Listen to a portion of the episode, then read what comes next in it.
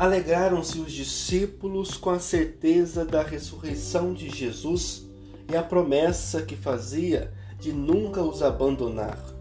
Essa alegria que lhes deu força para enfrentar o futuro, nada nem ninguém podia tirar-lhes.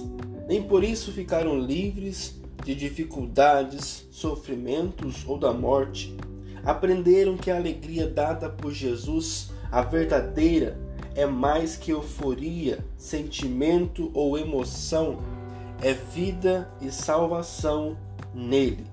Amemos, pois, um pouco mais a nosso Senhor.